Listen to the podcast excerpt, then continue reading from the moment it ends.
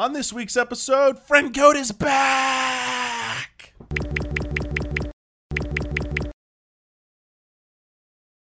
How's it going, everyone? Damiani here, your moderator. And on this very special return episode of Friend Code, I'm joined by Kyle Bosman, Hello.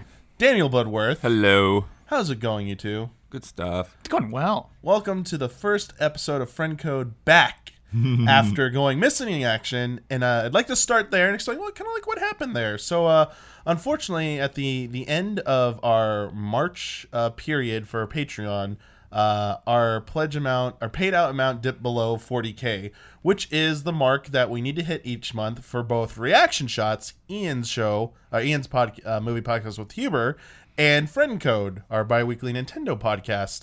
So unfortunately, for the month of of April, it went away. Um, but as you saw in April, thanks to all of your generosity, and thank you everyone who supported us for our most recent fundraiser to help us get looking better for E3. Um, we're back. So we went way over 40k, it seems. So we're back for now but it's going to take your help to keep us back. so, um, with the coming back in uh, friend code, there is one small change. So it used to be a dollar and up patrons got the episode early on Sundays. Everyone else got it on Tuesdays around noon. That's going to slightly change now uh, because our five dollar tier is now our early access tier. So that means if you are a five dollar and up patron, you will get friend code earlier. Uh, you'll get them on Sundays now if you're a patron, and you'll get everyone else get it on Tuesday. Um, patrons poll submissions will still be done for five dollar and up patrons as well, so that's not changing. Um, there's one other thing that isn't in here that I realized I announced uh, when I called for submissions for questions for this episode.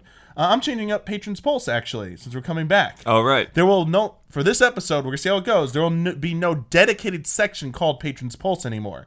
Instead, I told everyone who was a five dollar patron what the topics would be for this week, and I asked them to write in questions related to those specific topics. It's a good idea. So when we get to each segment here, Yep. patron questions will be drawn upon for us to discuss. Nice. That's So that fun. means more patron questions will get in this way Mm-hmm. than just usually the two or one we even get to at the end. So while the name of the segment might be going away, I think patrons will be overall more happy with This with podcast became Patrons Pulse. Pretty much. it's a whole podcast Yeah, now. it's yeah. We should now. We should definitely change it now. Yeah, Mm-hmm. Patrons Pulse, and now we can get a new theme song. Kyle, 'cause Kyle Bosman wants Friend Code to have a better opening song. Yes. because it doesn't match the enthusiasm uh, that I have at the intro of this. So like that. Yeah, that just that. Record that. Okay. I mean, it's been Isolate it. I you just did it, so I'm gonna cut that out, and I'm gonna use that right there as the new intro.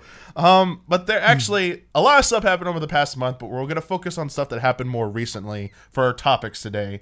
Um, starting with Nintendo just had uh, released their financial uh, results, their financial briefing for fiscal year 2017 um, which started back at or, uh, just after the Switch's launch, so April 1st to the end of March this year is that time period, that reporting period. There's a lot of stuff to parse through in that. And I want to start with the first big piece of news is that Nintendo now has a brand new president. right. yeah. Yes. So Kimishima is stepping down. Um, And he was the interim president. Yes, so Yeah. let's make that clear. For those who don't know, he was only ever meant to be a temporary replacement for the late Satoru Iwata. Um, so it wasn't going to be a long term solution. So we were always kind of expecting there would be an announcement that there'd be new president. Um, I The, think the thing was, it, it took years, and I honestly thought they were just going to hang on to him. I thought, Yeah, like, I thought it was this kind of That's thing where point, he was announced as interim, but like he's just stuck around for so long that I'm like, and he's doing a good job, and I figured like maybe they just want to keep him. yes, Switch was doing very well, Yeah. and I thought like, oh, give this, give him a chance. But I think uh, in the the notes from the report is that like he was chosen because they felt he was best able to execute Iwata's plans for the Switch. And it did. Like it followed through. It became successful. Mm-hmm. But I think going forward with any like new initiatives, they'd like to have somebody else in The charge. It sounds like Sure. and thus, we have the new president, uh, Shuntaro uh, Furukawa. Um, he's actually very young, only 46 years old. Um, puts him So around like young, uh, man.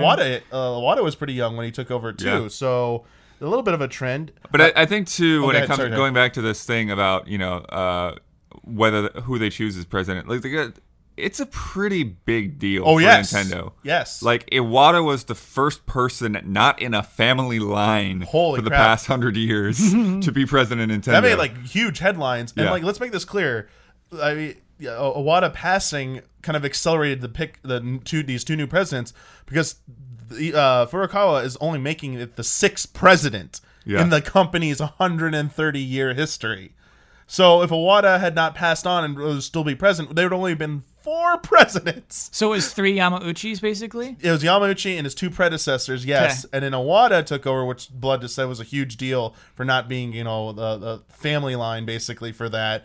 And now we've had just as many presidents in these few years, unfortunately, because of Iwata's passing, than we had in like the previous almost 130 years. So it's Wow. like, yeah, that's uh, or less than 130 years, but still, like a, it's a big deal for them when this happens. Um, but he has had involvement in both uh, Nintendo proper and the Pokemon Company, so he has worked in uh, uh, both divisions there. Um, and uh, I want to start here because I'm kind of curious about this. Um, this is a fun question. Do you, or rather, when do you first think we're gonna be introduced to him like on camera? Like even uh, Kimishima got like an on-camera like part where like, hey, I, like this is the new president and stuff. But Koizumi ended up becoming like the face of Nintendo. Like, Yeah. do you think like E3 will see him at all? Like, when do you, when do you think we're gonna see him? And uh, yeah, just when do you think we're gonna see him? I think that's Koizumi's gig now. Oh, Why? Do you, do you think that this? So let me roll in this next part real quick. Yeah, Sorry. okay. Uh, so our first patron's pulse question, Yeah. uh, comes from uh, Ryan uh, Bremigan. Uh, hey allies, do you think that the new president uh, Furukawa will take a more of a PR role like Iwata, um, basically being a face of the company and being in Nintendo Directs, or or do you think that Koizumi uh, will be the basically the face of the company? Like, who do you think is going to be the face of the company? I think Iwata was a very special case. It's actually crazy that he was hosting those videos and talking to us directly. It's not something you can expect of other CEOs to go out and put their faces out there like that. And so uh, I'd be surprised. It'd be cool, but I don't. I don't presume that will happen. what about G Blood? Um, for me, I think it's really hard to say without really knowing this guy and his temperament. Like That's a good point. Kimishima, like I thought, really like yeah, that that didn't seem like somebody that who, who would make sense. But this guy being uh, younger and uh, you know more, uh, yeah, like more involved in, in in other parts of the company in the past. Like I think, yeah, I- I I think it could go in in any direction really. Like it really is gonna be up to him what what course he sets for that. Is he from marketing or is he from development or where, where's he from? What's Uh, his I don't- expertise? Uh, I don't think it was actually in development. okay. Um, I was looking into that. and I wasn't seeing much of a.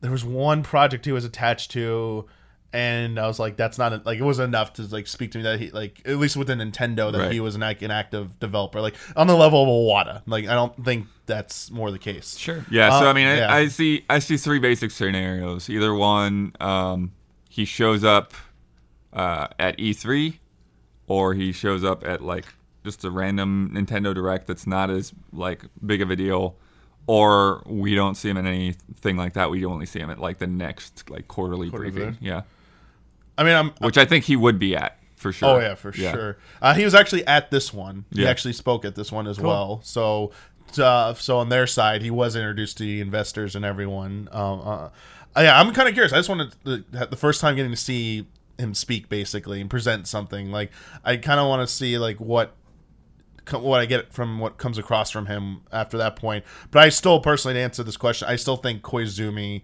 is going to be the, as long as Switch is the lead platform for Nintendo. Yeah. Koizumi is going to be the forward-facing person that you'll see interacting with us in the directs and most of the Because he was involved with the hardware development, even right? Yes. Yeah, yeah, yeah. That's and he yeah. yeah. and he's yeah he's he seems to be pretty popular with like the, the fan base and stuff people watching it he's Yeah. they've taken a liking as well as uh, the splatoon developers like people they, they love Yeah. seeing the the, the, the the reports from the lab and stuff and the lab coats um nintendo's actually giving a lot of their younger and newer like younger or like younger talent more managerial opportunities and these chances like this to lead new teams, which kind of leads into the next part of the discussion with this point I kind of want to steer the ship towards.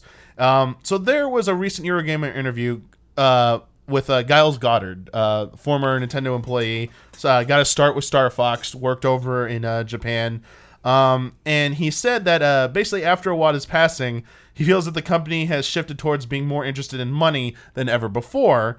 So my question is kind of like, if this is true, does this does this kind of like con- concern you? Um, with if, if that's if, if they're going with this direction with money first, and do you? I'm not saying that he's that he's wrong. This could be completely what his perspective was, but we just I just mentioned like you know the Splatoon developers getting more like you know moment in the limelight, like Koizumi getting like to be the face. Like it sounds like Nintendo is uh, taking a little bit more risk, or giving different faces a chance to be like the you know to have their time to be a face of the company. But yeah, which which do you kind of lean towards? Do you believe this, or do you do you think uh, there's some truth to this? So there is some truth, but my feeling is we just came off of a great Zelda turnaround and a great Mario turnaround in a year where the, it- that it's claimed that they don't care about the games. Uh, so it's kind of just like, okay, Giles. But uh, on the same side, uh, the Nintendo Classic, the NES Classic, and the SNES Classic, those are money boxes. Yeah. Oh yeah, Those are not like we can do unique things. We can make new types of games. Those are strictly money boxes, and so that's where the truth comes from. Absolutely, and the mobile games. Um, yeah, I just kind of bring it back to um, we were we were talking uh, before the show about uh, Donkey Kong Country Tropical Freeze being full price, and bringing you, know up. like, and, and there's some bad perception there or whatever. But th- the thing is, is there's no way that game made its money back on the Wii U, and it's one of many examples. The Wii U was failure after failure uh, in terms of money, and and so like Nintendo really right now needs to they have a responsibility to those investors to bring in some money to like to re- rebound from those years where they were making games like Xenoblade Chronicles X that was never going to bring that budget back. We have a special phrase for that responsibility. It's fiduciary duty. Yeah. Yeah. And then I think this is probably the most appropriate Yeah, use yeah, of that phrase that we've Because we're actually talking past. about investors. Yeah, yeah. but I, but I think that's really it. You know, like I don't think it's a matter of like Nintendo eroding uh, their values, and and and in fact, like Nintendo historically has been, excuse me, Nintendo has been uh, very resistant to things like price drops and such in the past. And I think that like the only reason Tropical Freeze was as low as it was on the Wii U is because they had to sell copies of that game. Otherwise, Nintendo probably wouldn't have brought it down that low and as fast as they did. I want to also ask about like now with the new president in here, kind of like the future direction of the of the company. Um, and this is actually our second question submission by your patrons. Uh, Sebastian Urban asks, uh, "Do you think uh, Nintendo's new president will focus more on bringing a competitive service to the market that will rival Sony and Microsoft's offerings?" And can we maybe expect that Switch will get even more attention from Nintendo? Um, like possibility of like ports of 3DS games like Samus Returns and Luigi's Mansion. So all in all, will we see an even more forward-headed business strategy from Nintendo from now on? Okay. Yeah, we're just making blind assumptions now about the Yeah. future, but I'm ready to. I know. It's I'm the ready. fun part. Yeah, this is the fun part. So, uh, the first part was, uh, do we like will the online matter? And I think somebody who's young, who's 46, who joined the company in 2012 and saw Nintendo in some as blood, like just stated, like it was bad years for Nintendo. Um, I think that person knows how important online is. And I do ex- expect to see some focus on that. I expect to see Netflix on the Switch within the next 12 months, you know? Um, but I don't like this weird 3DS strategy. I think is just going to continue. this yeah. this thing, I like. I just don't see it. I don't Yeah. see that changing. We'll- Yeah. we'll, get into that more later. too, Okay, so sure, worry. yeah, I think I again that when it going on. comes back to this like you know Nintendo making money based decisions like this is a money based decision like the 3DS is making money it should not be making from like any of our perspectives but it just keeps selling those games keep selling like you know in very much the same way that like GTA 5 keeps selling it's like who wants these games that hasn't bought these games but they're still buying these games? Right. like constantly. And so yeah it's even though it should make sense to like let's move on let's like bring everything to the switch like i think that was even the intention at some point was to like we're going to merge everything into one platform. It's just going to be the switch but it's like uh people are buying 3ds in record numbers let's not do that yet you know you, you can't really ignore what your customers are, are, are saying they want through their dollars Yeah. uh, in terms of the online uh, uh, service, I do not think we should look at this online service as a one-to-one direct comparison to what Xbox and Sony are doing. I think it's going to be some weird other thing. Uh, it's going to be offered at a lower cost. It's going to have other features. I don't exactly know what it is, but I don't September. think it's Or- it's going to be a very like Nintendo strange left turn that everyone is going to see is like, why are you doing it like that? Yeah. Oh, yeah. Well, well, you know, we'll just have to wait and see what it is. I need to correct myself. We'll actually find out in early May, possibly Yeah. like maybe this week after our recording. You know, how, how our luck goes. Tomorrow morning. Yeah. Uh, said on Nintendo's website they would be posting in early May uh, details about Nintendo's online service, which is targeted for September of this year to launch. So we'll see more about that. Um, but going on like yeah, like the money stuff, like yeah, like even like when it's hard, like you're talking about 3ds, but like m- even Wii U stuff coming to Switch, like being the more money oriented uh, position. When Mario Kart 8 Deluxe is still charting like top 10 and stuff, or charting very well in the NPD every month, it's kind of hard to argue about why are they doing this? You know, I expect Donkey Kong to definitely chart, and You think Donkey Kong top ten? I don't know about top 10. It'll definitely be in the top 20. Okay. Definitely top 20. It'll be, and it'll be like close to the. It might be the top or second place for Switch. I think Mario Kart 8 might sell more than I think it how Mario still will, 8. yeah. But like it'll still. I, I expect to see a headline saying in this month time period, Donkey Kong Country Tropical Freeze on Switch sold more than that same period on Wii, U, Yeah. like they Yeah. did with Bayonetta 2. And that's exciting, in yeah. the report that they just put out as well, uh, which is really nice to see. So yeah, I, I, I don't get too worried. Uh, the reps, I for me, I don't get too worried about even if they want to put more emphasis on making a little bit for a few more bucks here and there. Here's a Nintendo Classic. Here's Super Nintendo Classic. Let's put that Wii U game on uh, port it onto Switch as well. We're still getting experiences like Odyssey. We're still getting Breath of the Wild. We still got Labo that just came out, and we're gonna get more stuff going forward. And I Uh, forgot like a few other games in between there. Mario and Rabbids is completely That- not a like money Oh, yeah. driven decision to me. You know that is, Right. that is like a, let's make a fun game here. It's hard to be it's hard to be that cynical about the games that were, Nintendo was putting out basically. Very good point. Like I, I think that sums it up pretty nicely. Like you can make a case for a new Super Mario Brothers U Luigi edition. Yeah. Oh yeah. Like you just look at that. That's a that was a boxed game, and like how can you say they're more money focused now than they were at that point? Yeah. I, I, I yeah, I, I, I, I guess I can see some people like being just having like concerns because they've seen it in the past indications, but I don't, I don't think anything other than that like is warranted. Like there's, Sure. there's nothing they've done yet that that really should uh, trigger that type of thought. Um, but other speaking of like sales and stuffs, uh, this report showed us that like a lot of games are doing very well. And I want to give some attention to a game series that like has always been around for Nintendo or for a long time, but doesn't seem to get like the love and respect it sometimes deserves. And I mm-hmm. Ky- Kyle's nodding because I think he knows where I'm going with this. Kirby Star Ally Yeah. sees the strongest debut month of sales, first month sales in the U.S. in the franchise's history. And to clarify that, they, the strongest debut month in sales in the U.S. history means it sold 90% better than the debut month of 2002's Kirby Nightmare in Dreamland, which is the previous record holder. It sold ninety percent better than the previous. so we got to clarify this. So the original announcement is in terms of NPD, which goes by Just sales, not units anymore. Right, So revenue. it made more nice and more money than that. So like think about price difference. And but still. I'm thinking about like the Wii game.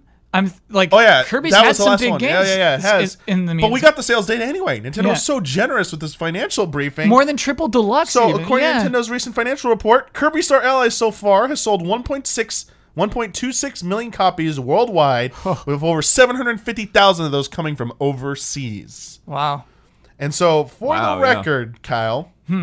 Kirby Nightmare in Dreamland, it ended the previous record holder for fastest selling in a month. I'm sorry. Is, is that a month. Game Boy Advance game? It was the wasn't it Yeah, the yeah so. it was GBA 2002 GBA Okay, game. sure. Uh, it ended up its lifetime. It ended up selling over two million copies. So that was the previous fastest Star selling. in a Allies is going to crush that. Yeah. But the ultimate king is the original Kirby uh, for Game Boy, which Kirby uh, Dreamland. sure, It sold over five million copies. that Game That, Boy game that is sold still the 5 number million one selling one. So Doesn't that change your perspective on the business Oh, today? yeah. That's so Yeah. funny. Wow. so Kyle, yeah. I want to start with you. yes. Let's start with why do you think Kirby Star Allies has achieved this record-breaking sales so fa- like this fast amount of sales in such a short time? I'll start with cynicism. Okay, Because go I was I was going against it, but some cynicism is healthy. Okay. Uh, Switch has not had a lot of releases this year. Uh, Oh. A lot of big releases this year, and and to see like a Kirby game come out, I think people who owned the Switch, who bought it for Zelda and Mario, are like, oh, this is the next one. This is the next big thing, um, because I think it is a just fine Kirby game Okay. and it's not that much better. It's not like it ex- excels upon what all those other Kirby games did that sold worse. It's the platform. It Okay, sold this yeah. well because of the Switch. Do you agree with that, Bloodworth? Uh, yeah, I, I definitely do. Like, I think that it's just kind of, yeah, we're riding high still. We're, you know, we, we still hear these reports from, uh, you know, indie game ports and, and such like they're selling super well on Switch. And I think, uh, yeah, Nintendo's in a really good place just because like they have an install base that's just very hungry for games, and I I, I think that's very different than in the past where people actually w- would just you know be satisfied with three or four you know big Nintendo titles a year, and now it's like they're buying Nintendo titles, they're buying indie titles, they're buying you know Skyrim, they're buying whatever they you know they can get their hands on. Um, so uh, yeah, I think it's just one of those things where like people like Kirby, and you know, even if it's not a very noteworthy Kirby, game, uh, it's also you know this family-friendly system that like you can play that with your kids, and it's not going to you know be too taxing or too frustrating. You know, you just pick up the game and everyone plays.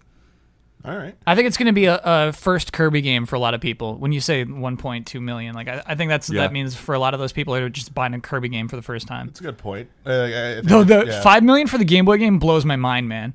You that one you can't even transform. Basically, you can suck in, swallow, and blow people away, but like you can't absorb powers. Do you think it was also the platform at that time? 'Cause it was Game Boy. right. Yes. yeah. Yeah. Yeah, for sure. So going on like the, the platform, uh, the theory that the platform is definitely helping the sales. Yep. We got our next uh, patron submitted question from Nice. uh, Logan uh, Tossier, uh, or Toss. I'm sorry if I pronounced it wrong. Uh, looking at Kirby sales beforehand, so historical analysis here, uh, they've noticed that the Kirby series sales at a fairly steady amount, around one to two million for each of the mainline entries.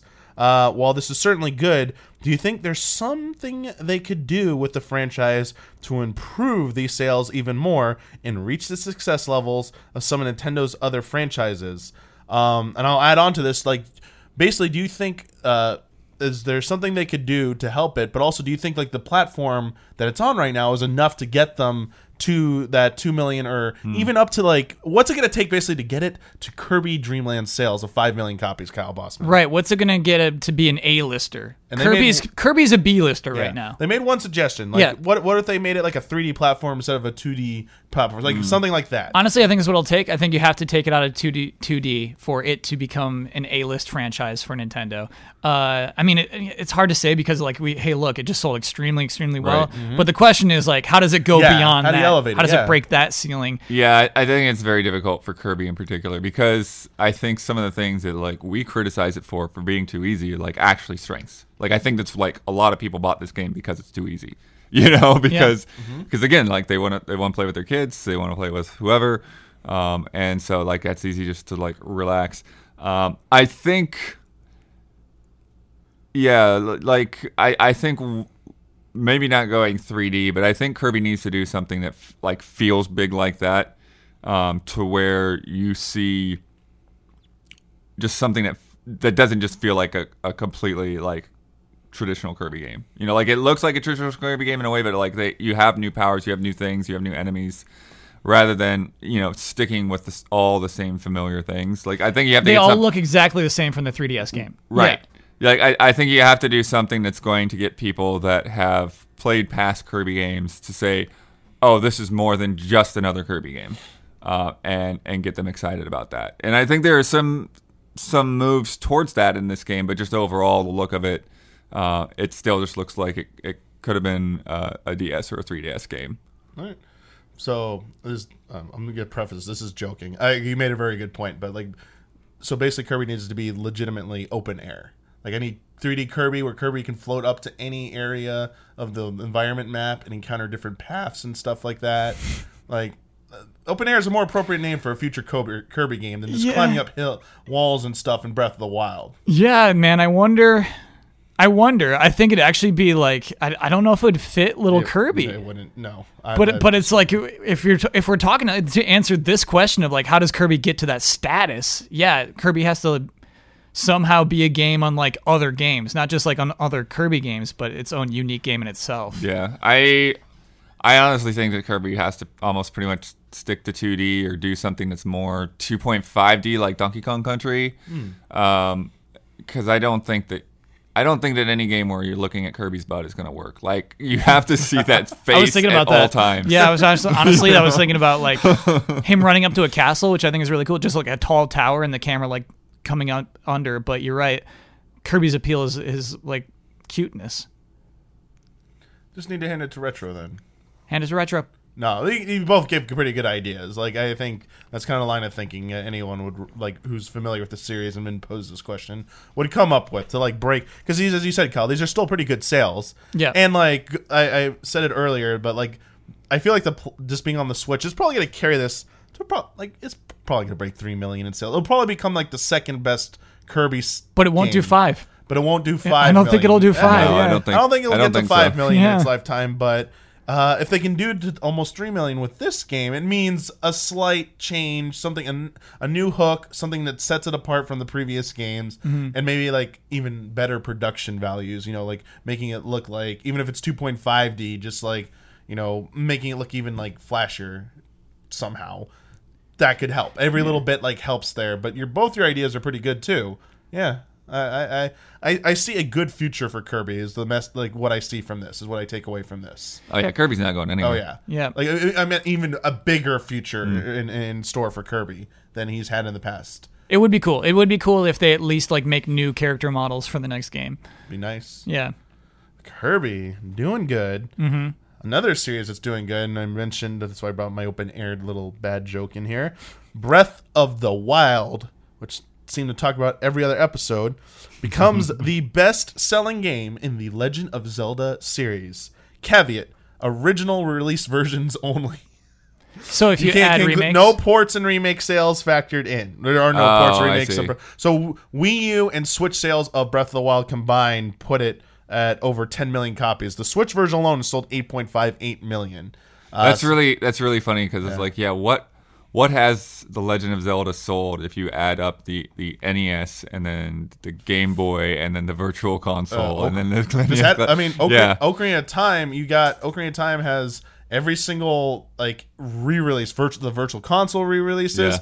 The the one that was attached to the pre-order for the Wind Waker doesn't originally. count. Don't yeah, count. that definitely is an account. They count pack-ins for console launches as games. So like a game that's attached. To But it's a free bonus that you got for Doesn't- pre-ordering. Doesn't matter. It's a new. It's a new release. It had Master Quest.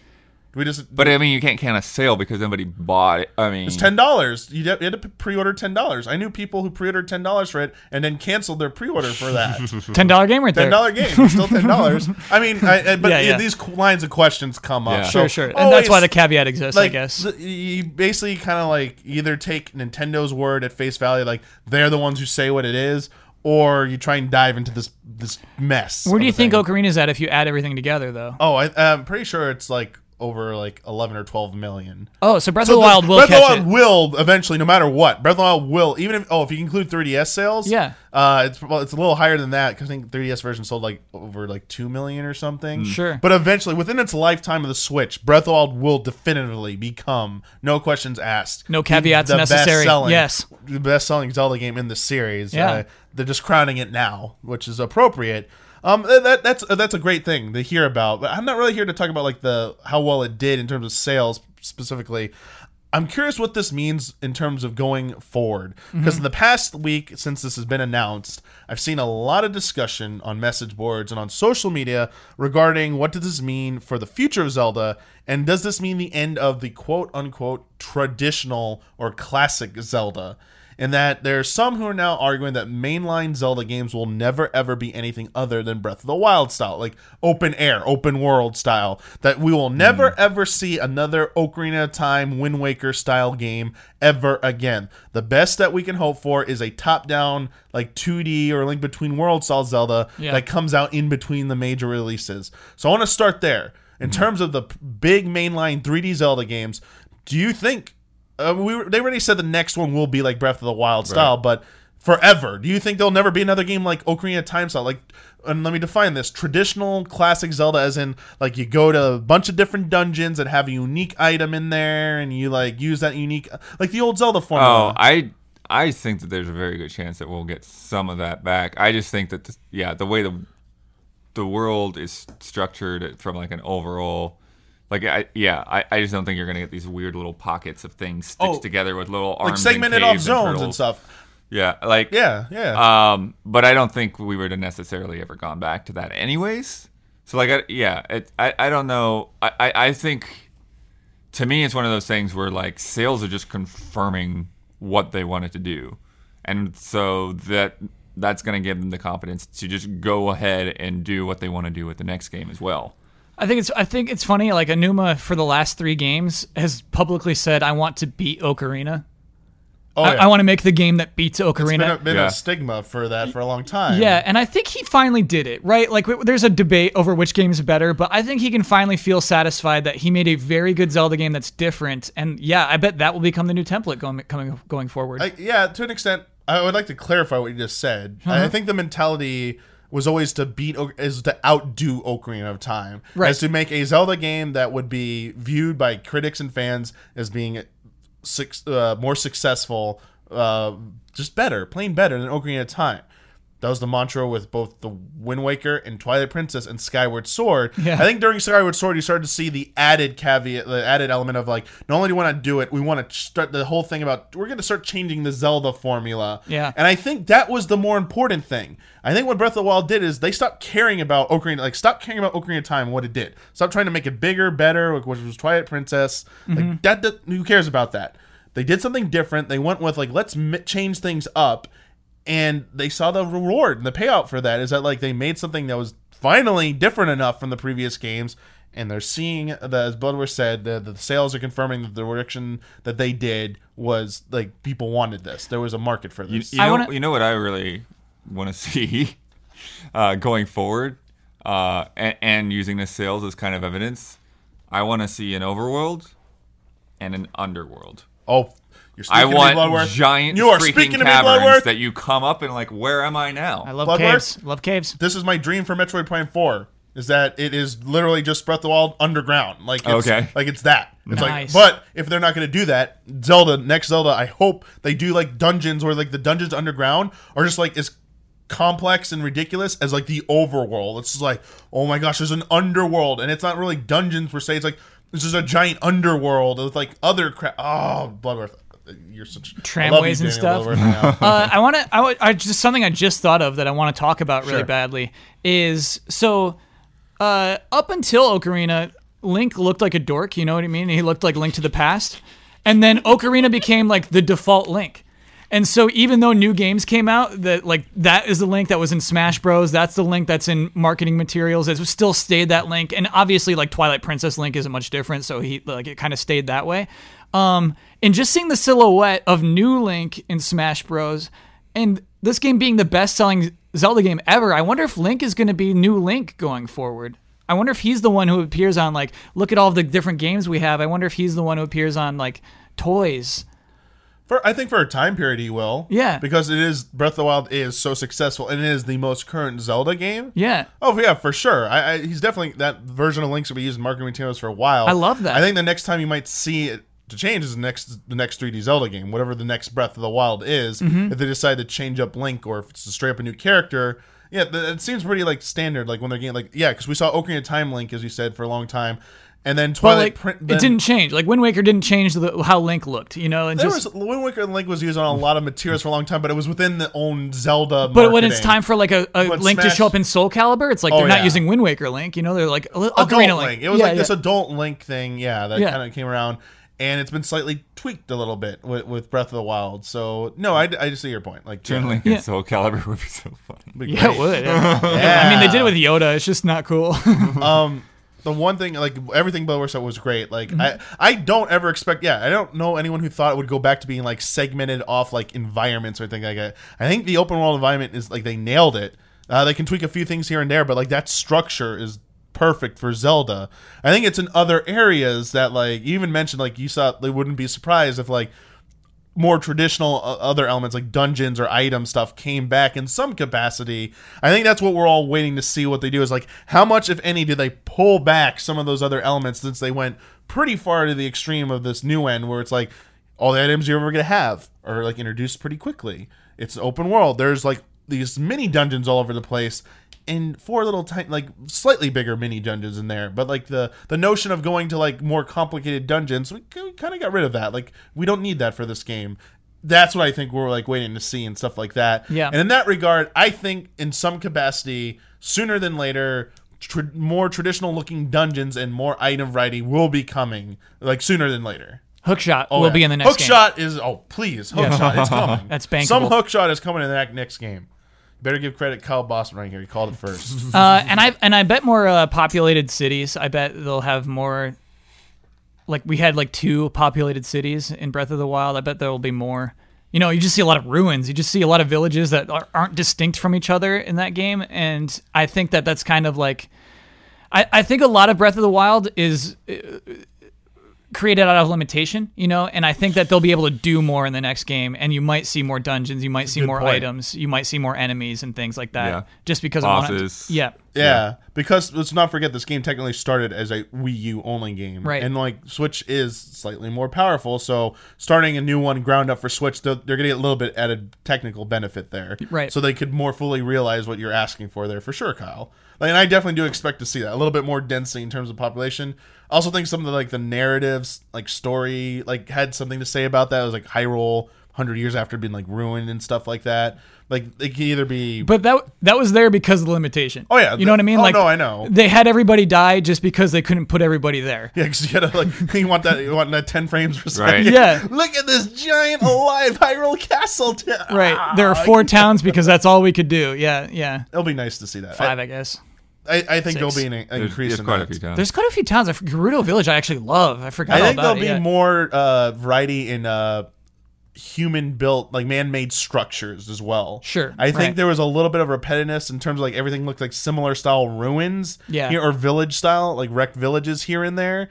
And it was nice to come across a bunch of it, but it felt like at a certain point it was like it's just gonna be another set of rocks, right? Or another crumpled brick buildings or stone buildings and stuff. And I think they could mix that up a little bit, like have more thematically inclined zones because they kind of they did a little bit. Like the zones each have like different like uh, climates and stuff to an extent. But I think they could push it even further than that. Yeah. Yeah, and you know what? It I don't, honestly doesn't need villages. It doesn't need to be populated, but it needs to be not abandoned. For sure. I think. Um, yeah, we'll be curious to see. Uh, I doubt we're, we're not going to hear about it at E3 next Breath of the Wild, but I wouldn't be surprised if another smaller project Zelda is announced in the interim Right. between. Sure. And we'll see. Who knows what E3 holds? Um, but I do want to move on to the, the next point because we talk about Zelda too much on the show, but I like it. uh, I want to talk about the 3DS because this was brought up in the financial briefing, and this was a lot of people are pointing this out. Someone even tagged both of us and was like, "Hey, Kyle and Damiano, you see that 2019 and beyond for that 3DS slide? Nintendo plans to support the 3DS into 2019 and beyond." And as I mentioned, the, the, the in their notes in an image from their financial briefing, there's a paragraph next to a slide that says they plan to release uh, five 3DS games this year and one in 2019, but also that, that they're going to keep supporting the 3DS Beyond. And for for those who are curious, the fish the first party announced titles that they have coming out on 3DS coming forward is Dillon's Deadhead Dead Heat Breakers for 3DS digital download only. Uh, Sushi Striker Way of the Sushido, which will also be on Switch. Captain Toad's Treasure Tracker, which will also be on on Switch. Switch. WarioWare Gold, that is uh forget if that that's not coming out on Switch, right? No, that one's yeah, that's Switch 3DS. game. Uh, I Yeah. forgot about that. Luigi's Mansion Remake, which is also 3DS only, which is the biggest head scratcher for me. Uh, and then uh, Mario and Luigi's uh, Bowser's Inside Story, uh, the re-release or port. I guess it's not really a remake, right? The hands port. You call it that? It's No, kind of they remake. redo all the Remake? art. Okay. Every single I saw the art redone, thing, yeah. so like, okay, let's call it a remake. Sure. Uh, coming out uh, next year, 2019, on Right. their thing. Uh, but that's all that they have officially announced. So Yeah, that's that's that's pretty slim that's pickings. a pretty minimal support. That's Yeah, th- again, uh, that's supporting that that weird broader audience that really is, aren't the type of people to watch this podcast. Like it, it it's it's just putting more games out there and and, and keeping new stuff on shelves. Uh, be, I mean, it's not even really new stuff. Yeah. it really is. Like that's not like their intense development resources aren't going into those projects. feel like the this other information uh the, the the 3ds they revealed 3ds has install base of roughly 70, 72 million now that's the important thing That's not And- that's not 72 million people buying games. no though. I, I that's know like but so also, misleading. so I think. like yeah but this is what they're relying on they have a huge install base they have a ton of software Yeah. that people are still like buying um like older games essentially so it's still bringing in money Right, people are still buying Pokemon Ultra Sun, Ultra Moon. They're still buying Yeah. Mario Kart Seven. You know, they're they. I I believe that. like so i get it makes sense for them in my opinion it makes sense for them to like to keep quote unquote supporting it like continuously making new 3ds Yeah. units is more important than announcing new software i think this is more of a i- it's still more than just this but it's also a little bit of a pr move to message to everyone 3ds isn't dead. Like we're, until if we say if we don't reveal these games and we say nothing or even say it's dead then these potential sales are going to be left on the table and we, we can use them. Like and the reason nintendo gave their own logic though we, we we can speculate all we want why nintendo is supporting this like it's for money and stuff they actually had a q&a session and they gave a little bit of insight uh Yeah. the outgoing president and the incoming president basically shared their thoughts on this and basically so here's what's up okay. um, so from the investor briefing, they said that Nintendo expects 3DS demand to continue, especially among parents. Uh, this is because the 3DS is cheaper than the Switch, and as is the software. Parents right now can't afford to buy a Switch for everyone in their household, especially every one of their children. They have multiple children. So Nintendo feels that once the Switch's sales attachment rate is closer to one to one per, like on a person ratio, uh, rather than one per household, uh, that they are around now, then they'll consider moving everything on from the 3DS to the Switch. However, as long as there's demand, they will keep supporting the 3DS. So there you have it. Like they, they, they have their own logic that that like you know I don't think any any of us might not have thought of that. We were thinking like money. There's still We money on the table. Yeah. But there's a reason why this. But I do also want to counter this because I got a question coming up in just a second. Like I do think there are signs that like it is winding down.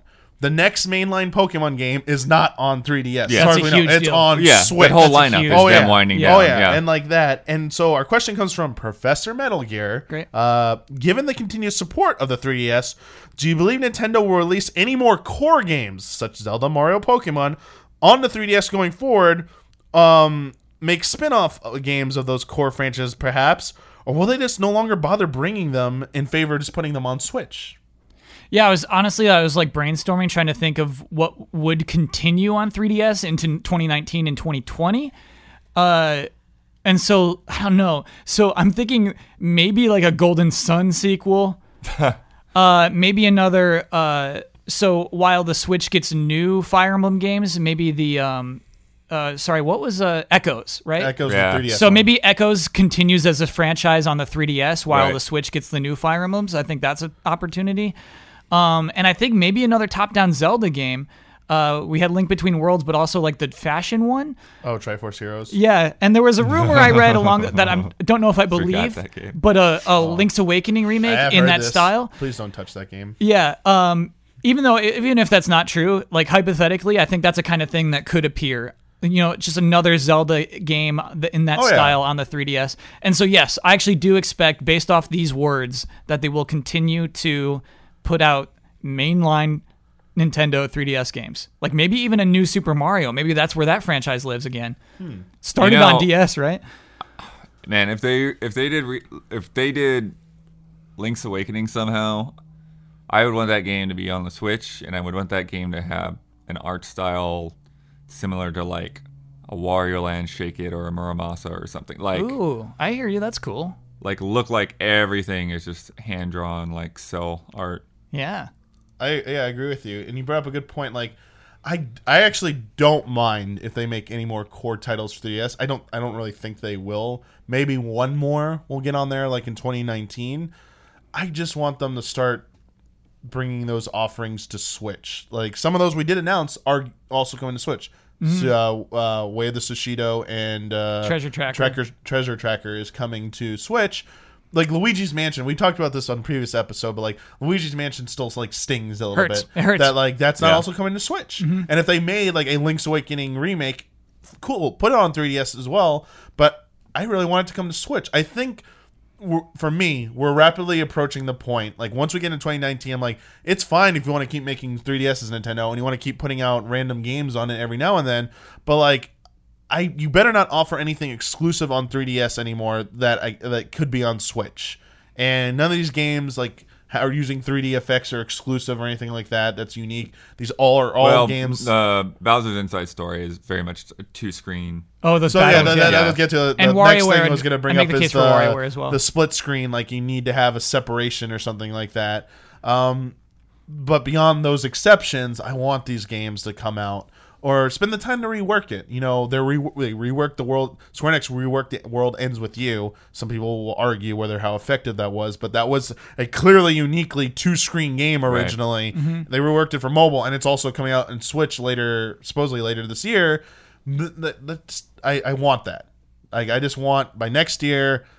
Let's, let's everything better start coming out on Switch too, please. I I don't know. Like They're I- trying I- to keep that thing alive, man. They're I- trying to keep that product it will be like it will be a sad day because it's weird because Nintendo's in this weird place where like their main system is a hybrid. They don't Yeah. have a quote unquote dedicated console. So like that this when this moves on, it's like we just have the Switch. It's like does that mean it's like the end of like the, is, is now Nintendo doesn't have a mainline console like dedicated console? Is this the end of like the traditional handheld? Like it's they're- know, they they just solved like it's it's amazing, but at the same time it's like will 3DS be the like the last traditional exclusively handheld developed system they made was the Wii U the last s- dedicated console one like Yeah, I mean that's the whole thing we were saying with the Switch all along. Is like that's the step that N- Nintendo needed to make to uh, get its worldwide appeal, and it's worked.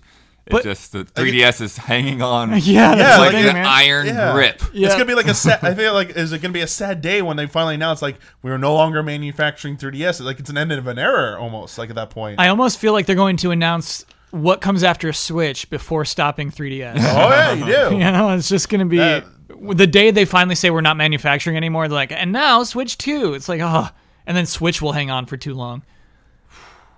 Yeah, I can. You know what? I you know what, Kyle. Hmm. I think you are actually going to be right.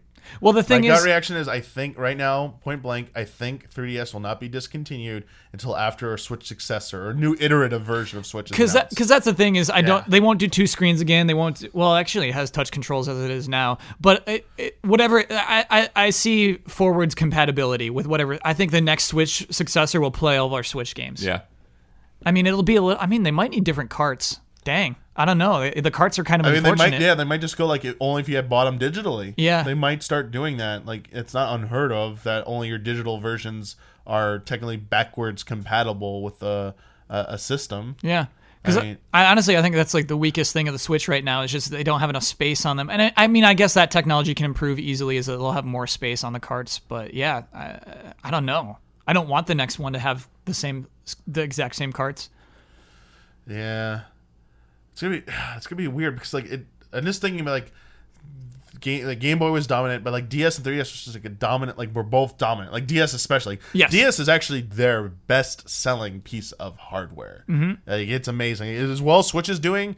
I don't think honestly in the end Switch will hit what DS did. Like DS is like Is it like 120? no, I think DS is at 154 million lifetimes. Oh, you're sold. right. It won't break that. Like- That's 150, dude. like I feel like they'll move on to an iterative version of Switch. Yeah. and it'll, it'll, it'll just by like the, the thing like DS just like they like 3DS came out, but like people hung on to two like D, sorry not 2DS DS for so long. After the 3DS, after yeah. that, it's like this unique Yeah. thing to see like that. Yeah, I'm sorry, the starting press is like this end of an era thing like that. I That's think. gone. Yeah, yeah, I think I'd be very curious to see what actually happened because we still we're still so early in the Switch.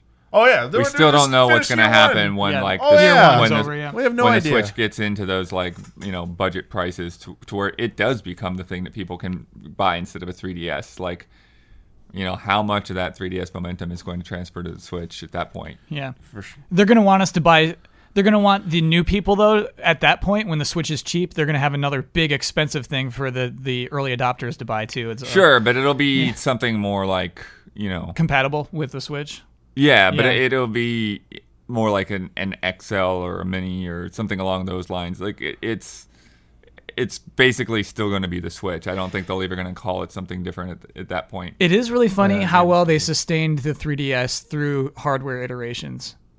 You know, because it was one out for like two years. Yeah, because There's like a new 3DS to buy, like, every two 3DS, years. new 3DS XL, like Yeah. th- th- whatever the 2DS. In 2DS, they brought out 2DS. Yeah. Like, that- Yeah. yeah, like they, they they've just kept it going. Mm-hmm. I mean, we some of us might have laughed at it, but like it showed that it's selling. You know, still selling. Made good decisions there. Um, I don't really have much else to say about like the the 3DS and stuff. Like, I feel like this comes up every so often. People ask us about like, why don't they just pull the plug on 3DS and move it? Like, th- people complaining why isn't 3DS stuff on my Switch yet? Well, even even in Ben's uh, don't skip for Radiant Historia, Oh, yeah? it's like, uh, well, it's on 3DS, so I'm skipping it. So like, that's, That's one of the comments. yeah, that's multiple comments like that. The analogy I would do is like Oh. you open your door to walk to your job every day, and there's like fifteen hundred dollars just lying there every day you wake up, and instead of picking it up, you just sweep it off your porch. That's like that's what you're asking Nintendo to do is wake up every day and, and s- like throw fifteen hundred dollars off their porch. Yeah, I have to wonder like a little bit like I know they want to support 3DS, but like if they can convert someone to another Switch sale, isn't that more valuable for the long term for them? Like, cool, someone buys another 3DS, and but I but what if it puts but out like, but like you were saying Switch? that the Yeah. cost of the Switch right now, like they're not going those sales that they're getting on 3DS, they're not going to convert to Switch sales in the near future. Yeah, they, I- don't- I they know don't for, see them like- as competing products certainly. I, I mean, I see for that. I, I mean, I see that as well, but I also see like someone who's like has neither and is like looking. Okay, I'm ready to jump into Nintendo now. It's like let's say like, oh, I played that Luigi's Mansion on GameCube at a friend's house. My favorite game. Oh, it's only coming out on 3DS. Well, I'm getting that 3DS, and someone's like, friends like, wait, wait, wait. But like, there's this new system called the Switch, and it has all these other great games, and like, it doesn't have Luigi's Mansion yet, but like you get all these other great experience, and it's the one that's being sup- gonna like get all the good new games going forward. No, you know, Yeah. you, you know what the the probably the biggest factor for these 3DS sales has nothing to do with any of that stuff. It's what I call the "I need my phone back" factor. What's that? It's like kids constantly taking their parents' phones to play games, and like, okay, we need to do something. Give them a 3DS so I can keep my phone. Yeah, and it's that They're low barrier young entry. have their own phone. Yeah. Okay, Yeah. yeah. Okay, I see. All right. Yeah, I, I can. Okay, I can see that. Woo, 3DS. 3DS. Yeah, Keep going, baby. Keep chugging along. Um, Love Luigi's Mansion on Switch. I will say that, but yeah, I'm, I'm proud of the 3DS for chugging. I'm like of, of the- the six games that they announced here. Yeah. that's the one that stings the most for me Mm-hmm. because I really didn't play much Luigi's Mansion on uh, the original one on GameCube. I like barely played it. I did play Dark Moon on 3DS and I loved it. It's cool So the game, prospect of playing more Luigi's Mansion is great. But now I'm like, oh, it looks so much better on GameCube, like through like big 3D graphics on the TV. Oh, this is co- like I thought it was coming to Switch. It's like coming to 3DS. I'm like, no, I want to play this on Switch Yeah. on a bigger screen, and I want to play it on a big. Screen. I was like, oh, come, come on, Nintendo, you almost had me. You but now, had me. like, like that comment you said, in don't skip. That's me. Like for th- Luigi's Mansion on 3DS, skip, not playing it. Wow, he's that guy. I, I have a 3DS, but like I don't, I want to do that. I Right. don't want to support that. Like I'm, I'm, I'm actively as much as I was saying I'm sad. It's, I'm also actively supporting bring it to Switch, so kill the 3DS off. It's like, uh, it's kind of I'm just torn on this. Yeah. sorry. Um, that was actually all I had. Uh, so we're at right, right at one hour mark right here. Nice. That's So perfect. That's a good. That's pretty good time. Yeah. But I may reconsider bringing like one or two questions back for the end uh, as well. Sure, if this some off-topic questions. But like this, this gives me some flexibility now as well. Like if we do run like if this was like an hour and towards a ninety minute episode, which we sometimes have hit. It'd be good to be like, oh, we are done. I don't have to feel obligated to answer one more question. So I like this flexibility. Um, I know I didn't talk about Labo. We talked about it on uh, the most recent Frame Trap. Uh, ben did. Um, and if you didn't watch or anything, I'm basically just really just interested in it. So I'm not like the best person to really talk about it. What I about think it's Labo su- sales? I didn't see the sales. Sorry, All we have is UK numbers, and it was like number three of the week. Oh, okay. of this like video game like Yep, sales. of software sales. Interpret that for me, Kyle. Like, what does that really mean? That's surprising to me. Um, Like, surprising good or bad? surprisingly good. Okay. I think that it will continue to sell. Um, whereas a lot of the games that are coming out right now, we won't be talking about in the fall. I bet Labo will still keep going. All right. I just I, I have faith in how cool the product is. I think kids are going to continue wanting Labo. I, I haven't heard of it selling out or anything like that. It's not selling. Apparently, out. like, like yeah, everyone said, like I just want to go get one. I want to check it out, and they walked into a store and were able to get it easily. Yep. So that, I mean, that's not an indication that's selling terribly, but it's obviously not like selling out. So it's Right. not the other extreme either. So it's got to be somewhere in between. I guess that's what the three sales means. It's like somewhere in the between, selling okay and stuff. It's just a little extra side business. It's not like Nintendo's not Right. relying on Labo. You know, Have, That's- either, yeah. have either even touched Labo yet or anything? I, I, yeah, it's Labo and VR are kind of in the same boat where it's like I don't really have enough space to Okay. to really make use of it. Uh, I am looking forward if we can uh, yeah get that stream organized whenever that happens. But I want that robot suit. Kyle wants the robot suit. That's going to wrap it up for this week's episode. Cool. Uh, thank you very much for both of you being on here. Yeah. And uh, as a reminder, everyone watching, uh, again, uh, if you are a five dollar up patron, you now get the get early access to this episode on Sundays. Everyone else will get on Tuesdays. Sorry, one dollar patrons, uh, you will no longer get this early, but um, you still get it on Tuesdays. It's okay. Don't worry about it. Five dollar up patrons, though, you still get to submit questions for each episode, and I, I, I like this. I actually like this. I'll wait for your feedback in the comments for this episode before ultimately deciding on what to do with the next episode. But I feel really good about it, and if we continue doing it, uh, I'll still do submissions uh, the Sunday before we record each episode. And I like this a lot because we got a lot more questions. I think we got like four questions in this time. I easily could have fit in another one for sure. So like yeah, you're gonna get more questions this way, and I think you'll all be happier with that, happier with that. So, thank you again for all those great questions. Thank you all for supporting Friend Code and helping us bring it back. And again, if you'd like to support Friend Code, if you're watching this on YouTube um, and you're not a supporter of Easy Allies on Patreon, Patreon.com/slash Easy Allies, uh, just consider pledging even just like one dollar. Uh, it helps keep this show going. Keeps helps us do everything that we do here at Easy Allies um, it, it, it, it basically allows us to do what we do. And we all thank you. And I thank you for your support for that. But uh, until next time, may the way of the hero lead to the Triforce.